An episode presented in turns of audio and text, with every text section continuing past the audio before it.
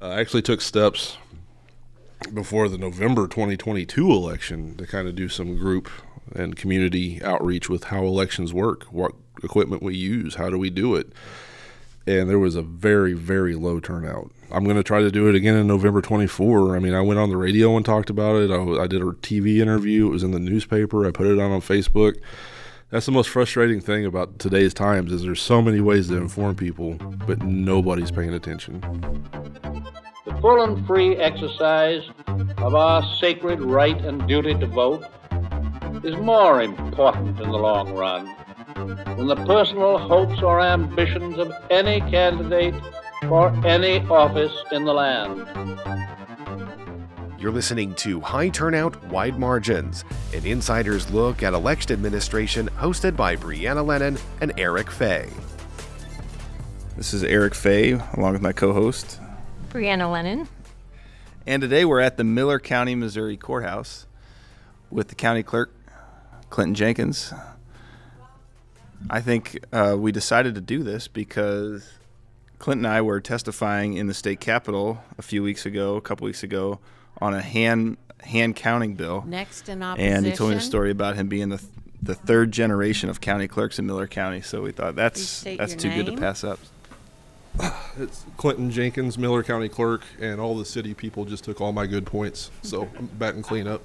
As a third generation county clerk, I am not going to stake my family's name and reputation on using equipment or resources I do not trust. So, um, for our last episode of season two, we are talking to Clinton Jenkins in Miller County, Missouri. And he is a third class county clerk.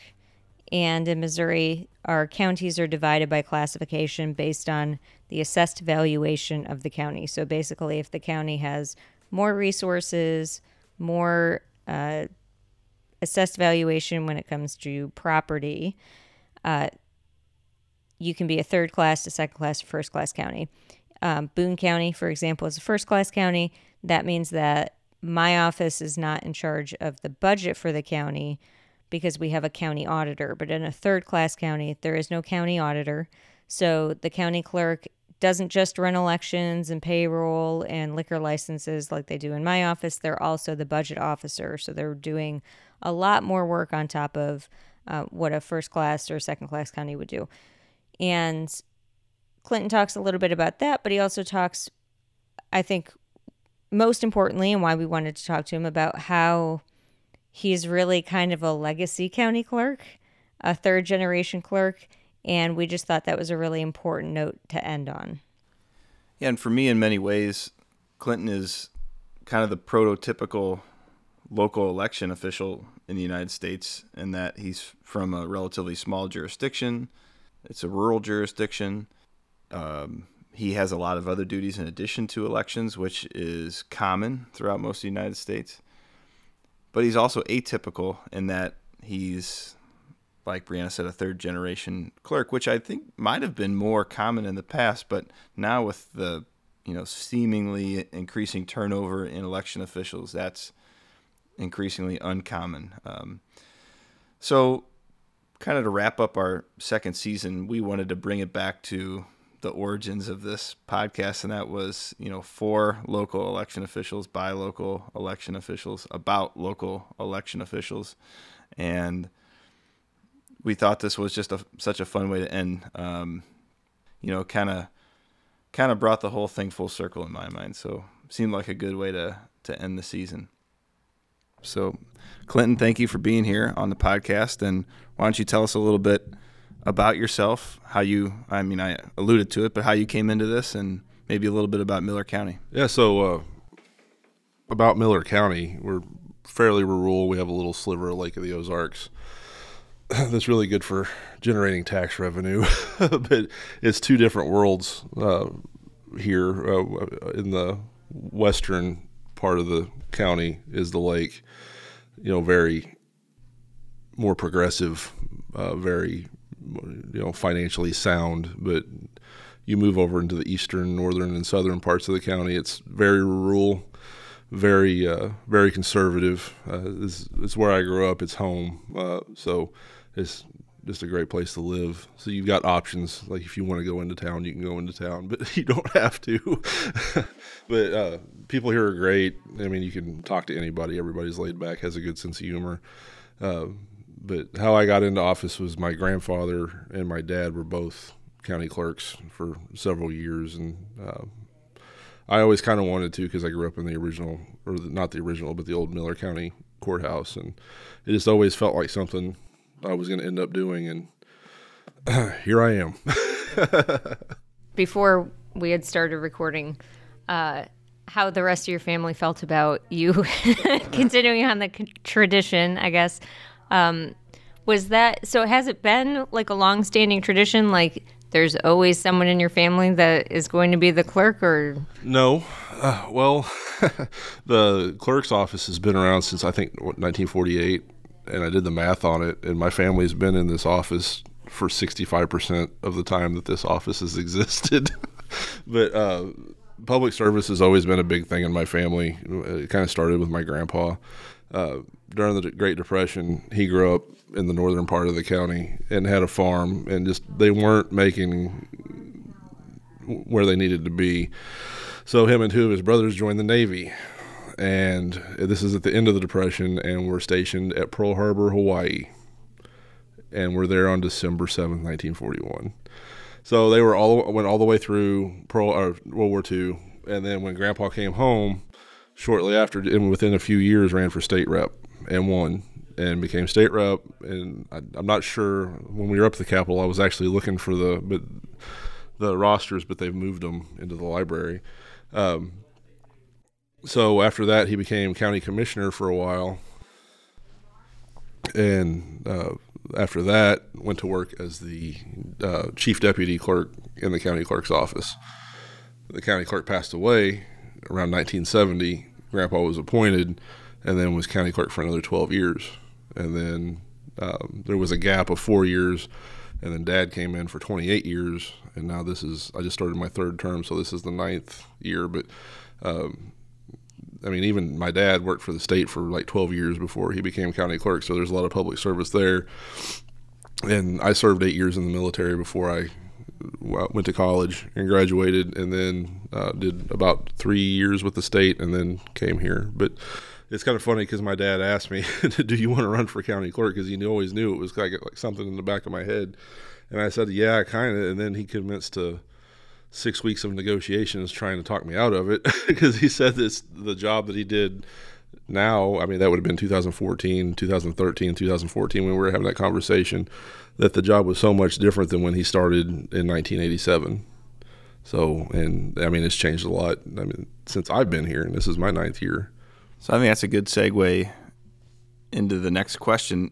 I mean one reason we like to interview local election officials on this podcast is to try to give people an idea of what it's really like for most local election officials. So, Clinton, I think you are pretty typical of the vast majority of election officials in the United States, where uh, you not only are you you preside, let's call it preside, over a relatively rural jurisdiction relatively small jurisdiction in terms of population, but you also have a host of other duties. So, could you describe for people a little bit like what what your job entails? What's a normal day or week look like for you? Um, depends on the year. Uh, so, the frustrating thing about being a Class Three county county clerk in Missouri is you take office January first. By the last day of August or last day of January, sorry, you have a budget that's due and our budget's 185 pages, and that's not including table of contents and all the supplemental stuff. So you've got a very short window to figure that out, and then you move into uh, the financial statement, which is thousands and thousands of lines on an Excel spreadsheet. During all that, you're trying to figure out how to put on a uh, municipal election, and in the past, you're doing a presidential preference every four years and a municipal election at the same time. Then you have railroad and utility disbursements that have to go out to the schools that's going on at the same time. You have um, assessed valuations that you calculate that comes from the recorder or from the uh, assessor's office. You have a DESE report that takes about a week to do to break out all the information to the schools. You have tax levies in the summertime where we're the hub. All that goes through our office for every school district, village, city, fire department, library district, everybody. We have to set our own tax levy. We have to do uh, the railroad utility to, uh, calculations to send the billing out to everybody. We have human re- uh, we do human resources. We have uh, payroll. We have accounts payable. We do all of our uh, health insurance. Um, sometimes we sweep the hallway during tax season because farmers come in with manure on their boots. it's everything. Um, it, it, it, that's one of the things I love about this job, though, is driving down here. The 15 minute drive it takes me to get to the courthouse. Sometimes I just like try to make an internal bet with myself of what's going to happen today, and I'm never right.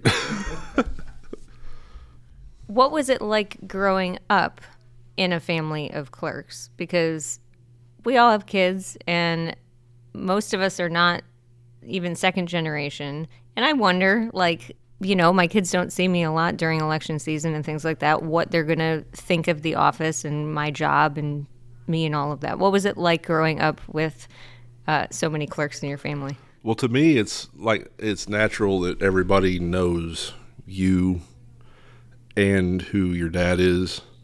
I look exactly like my dad. You guys both came in, I think, after he left office, but we're the same height, same. I'm not as robust as dad is, but I mean that's how I kind of I can judge how old somebody is by, hey, you know, I worked for your grandpa, or I knew your grandpa, or those people are becoming more rare because I mean, if my grandpa was still alive, he'd be like 103. But you know, everybody knows my dad for the most part, and then I'm getting to the point to where everybody knows me, and then my kids see that, and it's like, oh, you know everybody, Dad. Well, I know a lot of people, and they're getting to the age to where they can get out of the house and kind of get in trouble. So it's kind of nice to know everybody because they can say, "Hey, I saw your kid doing this," or that. So, yeah, it's it was just part of life. I mean, I don't I don't know what it's like not to be part of a family that is in local politics. So uh, maybe I could ask, what's that like to be able to go to the grocery store and people don't haven't known you your entire life? Did you get? And I kind of already know the answer to this because you talked about it once, but um, did you get recruited to help out with elections when you were growing yes. up? Yes, I. If it wasn't nepotism, I never got paid. So let's get that out there. But if I were to get back paid, I think I've been working elections since I was in the fourth grade, helping uh, bring in ballots, the duffel old duffel bags of ballots, and helping people come in and stuff, and then running election results from the courthouse down to my grandma's house, and just keeping up. And it's it's just been part of life. Uh, I mean, I miss the old days when people used to actually show up at the courthouse and kind of camp out and have that community feel to get results. But now with the internet and Facebook, it's just out there. But I mean, every once in a while, from or uh, April, not April, August uh, primary elections, we still ha- will have a group come out. I've tried to bring that back a little bit, but it's never going to be like it was. We got the internet in Miller County finally, so that wiped that out.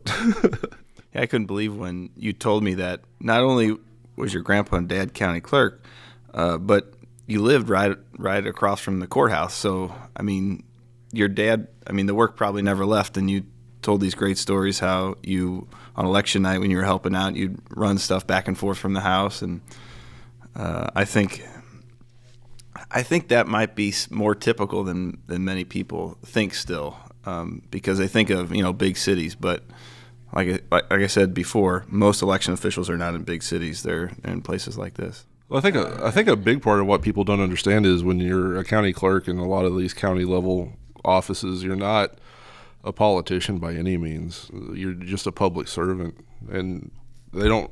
I think a lot of people don't understand the amount of work that goes into a county clerk's office, whether it be class one, two, or three. I mean, you guys have your own responsibilities. It's just at a macro level instead of the more micro that I deal with. And I mean, I'm not definitely not the smallest county in Missouri. There's smaller, but uh, it just depends on where you're at. But always somebody's carrying the burden. Hello, I'm Eric Fey, Director of Elections in St. Louis County, Missouri, and you're listening to High Turnout, Wide Margins, a podcast where we explore local election administration. Starting your your third term and knowing, I mean, you were here for the 2016 election and 2020 election, and we're looking at 2024, and obviously, like you've been up to the legislature, what are you most concerned about going into the election cycle next year? I'm concerned that it's going to be 2020 more amplified. There's going to be more conspiracies. There's going to be more everything. Uh, just, I mean, if you've watched the news this week with what's going on with former President Trump, I think that's going to be amplified. Uh, I actually took steps before the November 2022 election to kind of do some group and community outreach with how elections work, what equipment we use, how do we do it and there was a very very low turnout. I did one in this room, did one in Eldon, and I did one at late at the Lake of the Ozarks with uh, the Camden County clerk. We had three people show up. So I mean, it was pulling back the curtain, showing them who Oz is, and but nobody was interested enough to do it. Um, I'm going to try to do it again in November 24. I mean, I went on the radio and talked about it. I, I did a TV interview. It was in the newspaper. I put it on on Facebook that's the most frustrating thing about today's times is there's so many ways to inform people, but nobody's paying attention. Just before we did, where you started this interview, your verification board was here, um, verifying everything from the from the most recent April election. So in Missouri, municipal elections happened in April. So you had a bipartisan team here in your office, and they were manually hand counting ballots to verify that you know what was what was tabulated on election night was correct. How'd that go? You saw it. so we had to do 28 ballots for a manual recount because it's 5% of your precincts. One precinct in Miller County satisfies that. We had to recount those three times. I, I couldn't even imagine trying to do thousands of ballots that way. One great point you made, Clinton, when we were in the state capitol a couple weeks ago. Uh, you testified in front of the Senate Elections Committee, and you you made the point that all the ballots are counted in bipartisan teams, and every you know all the election judges in Missouri they're all bipartisan, and Miller County is a conservative Republican county. So if you're going to hand count all the ballots, you might be able to find enough Republicans, but you definitely need more judges. Where you know where would you find more Democrats? So I mean that's one one facet of it that many people don't don't think about. Luckily, we had the statute that changed the rules to where we could just pull in people from other counties bef- without having to get the other county clerk's permission. I mean, even now, I'm using judges from Camden County and Cole County just to supplement what I have on the Democrat side. I've got Republicans in a holding pattern that have requested to work four years ago, and I still can't get them in. But Democrats, if you volunteer, if I call you and you say you will work, I will call you for every election until your phone turns off. There's things that are happening at the national level. We've been sort of hearing about them. Um, and there's a magnifying glass now on everything that we're doing. Have you had any sort I mean, you only had three people come to like the information sessions. What I'm seeing, like when I try to do that, same thing happens. Very few people show up. And then I find out like way later that there are these other little groups of people that are having conversations and they're online or they're on Facebook or wherever they are and they never come and actually directly ask anything. Are you finding that to be the case here too? Yeah, I get the calls and I've actually had conspiracy theorists come down here, walked them through the entire process, showed them the equipment, showed them our data our voter database. Didn't let them touch anything obviously, but showed them and uh, I think I've had two, at least two of those people come down, and when they leave, there's no more question. It's yes, this is secure. Holy cow! I can't believe you guys have to do this for every election. Yeah, we do. I mean, there's no difference. So it, yeah, it's it's very frustrating, and I mean, I'm I've told people openly, if you want to see how it runs, come down here. We'll show you. We have nothing to hide. It, when you're in a small community like this there's nothing there's no way to hide anything you shop in the same grocery stores with everybody you, kids go to the same schools why would i lie and try to hide stuff i mean i want to live here my whole life why why would I tarnish anything? Are you finding um, interest or support or anything from your other elected colleagues that are here? Because I mean, it's it's the same in Boone County. We're all in the same building, but I don't always get the sense that they have a full understanding of what it is that we're dealing with right now. And I look at places like Shasta County and these other places where their commission is then getting overly involved in the elections process when they hadn't been before. Is that a concern? No, everybody's pretty much hands off. Nobody wants to get involved, or it's just too much. We've talked a lot about the lead up to 2024, but just in general, what what's your biggest concern? And it doesn't even have to be election related. What what's the biggest concern you have with, in this job? What's the biggest challenge you have in this job that you would like people to know about? Work and private balances. Trying to do this and still find time for your kids. I mean, my son was six months old when I filed to run, and he's nine now. There's stuff I missed. It's not fun. Um, it, there's family stuff that you miss. There's just part of your life just kind of goes on hold when you do this job because there's not missing elections. There's not missing deadlines. You just do it. That's that's hard, but I mean, I guess as far as like if I was to categorize anything in election time, I mean, it's yeah, I know our equipment's solid. Uh, everybody in Missouri uses the right stuff. I'm not sure if there's. I haven't researched it enough to know what's wrong and what's right outside of Missouri, but and I, that's the only. I, I I always preface anything I always say about elections is I only know about Missouri. I don't know how other states do anything, but from what I understand, we're pretty, you know, tip of the spear on common sense election laws. But you know, you could always have a catastrophic breakdown with your equipment. You could always have you know judges that can't make it. You could always have a natural disaster.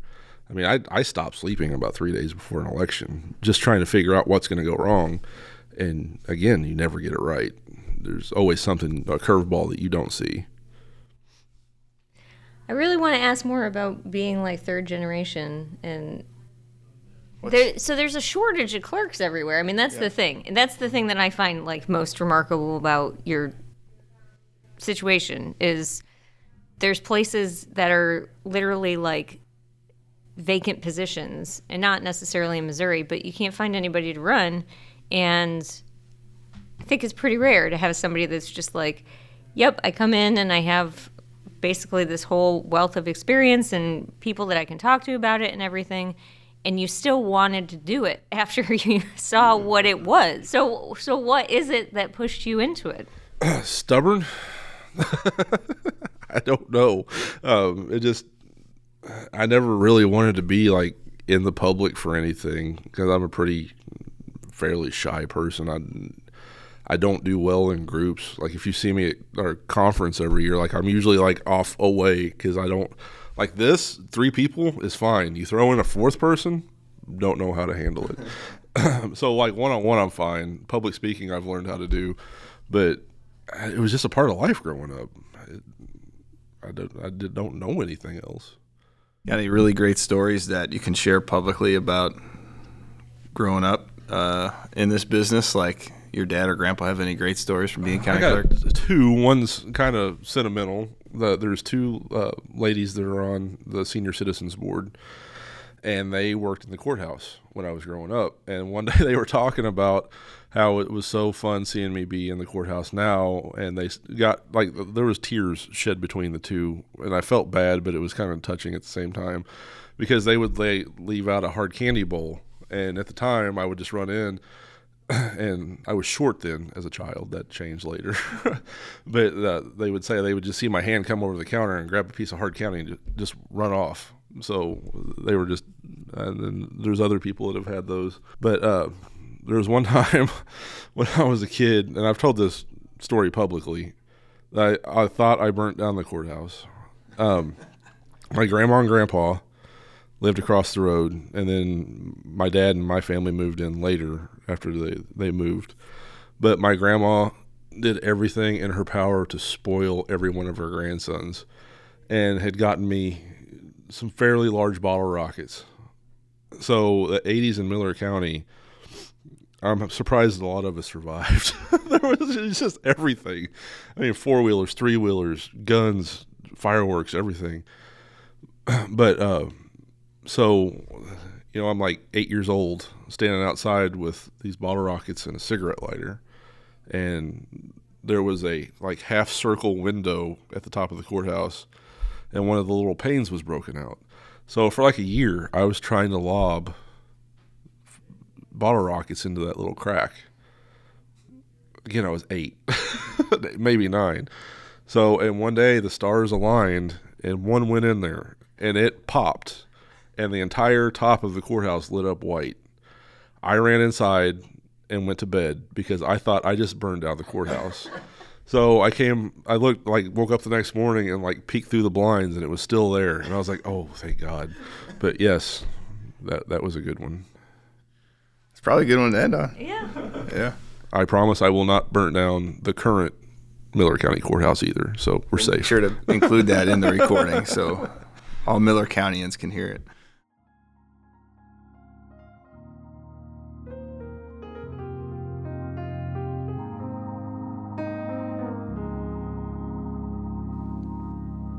You know, this is the last episode of season two. It also, I think, marks our 86th episode, which is crazy to think about. Um, you know, we're we're working on developing a season three. I think we're still excited to keep talking to people and have conversations about what we expect to have happen in 2024 and what everybody's doing. But we've also talked some about like how Eric said in the beginning, getting back to the roots of the podcast of a for us by us and focusing more on what's happening in local election offices, the challenges that local election authorities are facing, but also just kind of best practices and things that maybe we can just adopt from each other. As we're looking at 2024, we're all going to have to be more efficient. We're all going to have to find ways to better demonstrate to the public everything that we're doing. And there's still, I think, a lot of counties that don't quite know where to turn or have the resources to be able to create public information campaigns or you know they're just starting out and trying as clinton mentioned in his interview in this episode he tried to go out and do public information sessions which is great and it's probably the first time that something like that had been tried in miller county and only a couple people showed up to that and we're all kind of facing that but we're all still planning to do more of it in 2024. So hopefully, conversations like that with other local election officials will be fruitful. And, you know, if anybody has any suggestions of who they want us to talk to, we are more than happy to talk to anybody. Yeah, know that I have anything to add, really. That's perfect.